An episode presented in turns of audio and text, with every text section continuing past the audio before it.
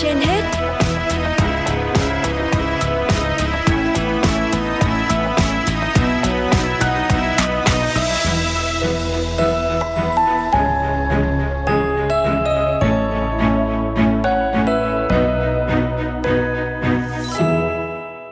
Xin chào quý vị thính giả, chúng ta đang theo dõi chương trình Sức khỏe trên hết của Đài Phát thanh và Truyền hình Hà Nội.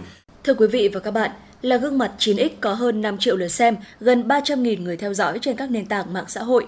Ở Tô Đình Khánh, 29 tuổi, luôn dạng người năng lượng tích cực, dẫu số phận đã lấy đi đôi chân bạn vài năm trước.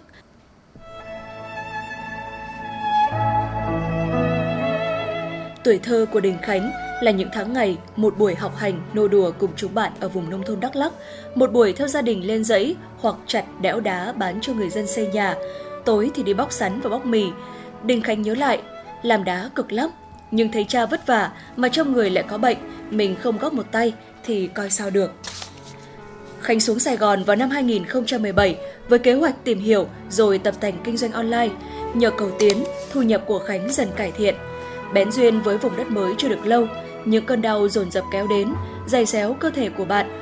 Thực chất từ lâu, Đình Khánh đã biết sức khỏe của mình không ổn. Nhất là sau một lần đào giếng ở quê, cái chân đang có vết thương sâu, nhói lên khi gặp dòng nước nhiễm độc, nhưng bạn nghĩ mình còn trẻ, còn khỏe. Từ triệu chứng tê chân, sau đó bạn thường bị phù người và có vấn đề về thận, dễ mệt mỏi. Đình Khánh cố thuyết phục bản thân rằng mọi thứ sẽ ổn. Chỉ đến một ngày đang khuân vác đồ thì Đình Khánh thấy đôi chân tê cứng, chẳng thể bước tiếp. Tình hình nghiêm trọng dần, chân đau nhức dữ dội đến mức tưởng chừng như muốn nổ tung và bạn được cõng xuống băng ca. Sau đó là chuỗi ngày bạn liên tục chuyển viện vì các bệnh viện đều lo lắng đến vấn đề có thể ảnh hưởng đến sinh mạng.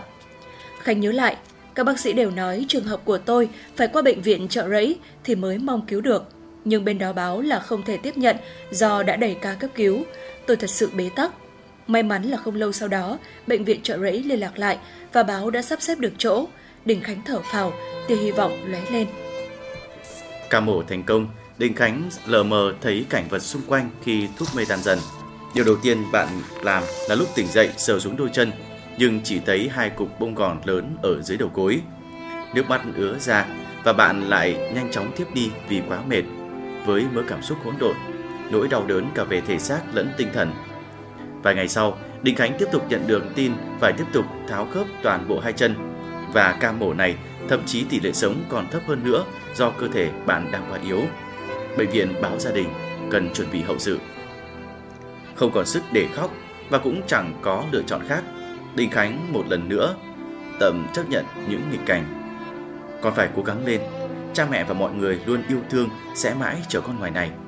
Câu nói cuối cùng nghe được từ hình bóng người mẹ nhỏ thó bên băng ca khiến bạn trở nên mạnh mẽ. Bạn biết mình một lần nữa phải sống. Đình Khánh mở mắt sau ca mổ, điều khiến ngay cả y bác sĩ cũng cảm thấy kinh ngạc. Nghị lực sống đó càng trở nên mạnh mẽ mỗi khi bạn nhìn xuống sàn bệnh viện, thấy cha mẹ luôn nằm đó bằng mọi giá để bảo vệ đứa con giờ đã là tận nguyện. Nhiều lần do quá đau mà phải quay đầu vào tường nén tiếng khóc, bạn thừa nhận tự nghĩ đến hành động điên rồ nhất. Nhưng Đình Khánh nhanh chóng tự gian không được phép bất hiếu để hai người mình thương yêu buồn hơn nữa. Khánh quyết định chia tay người bạn gái vì bạn luôn mong điều tốt nhất cho những người mình yêu thương. Cả hai giờ trở thành bạn bè thân thiết. Từ khi xảy ra biến cố, Đình Khánh cho biết khái niệm hạnh phúc theo đó cũng dần thay đổi. Khánh chia sẻ với nụ cười lạc quan.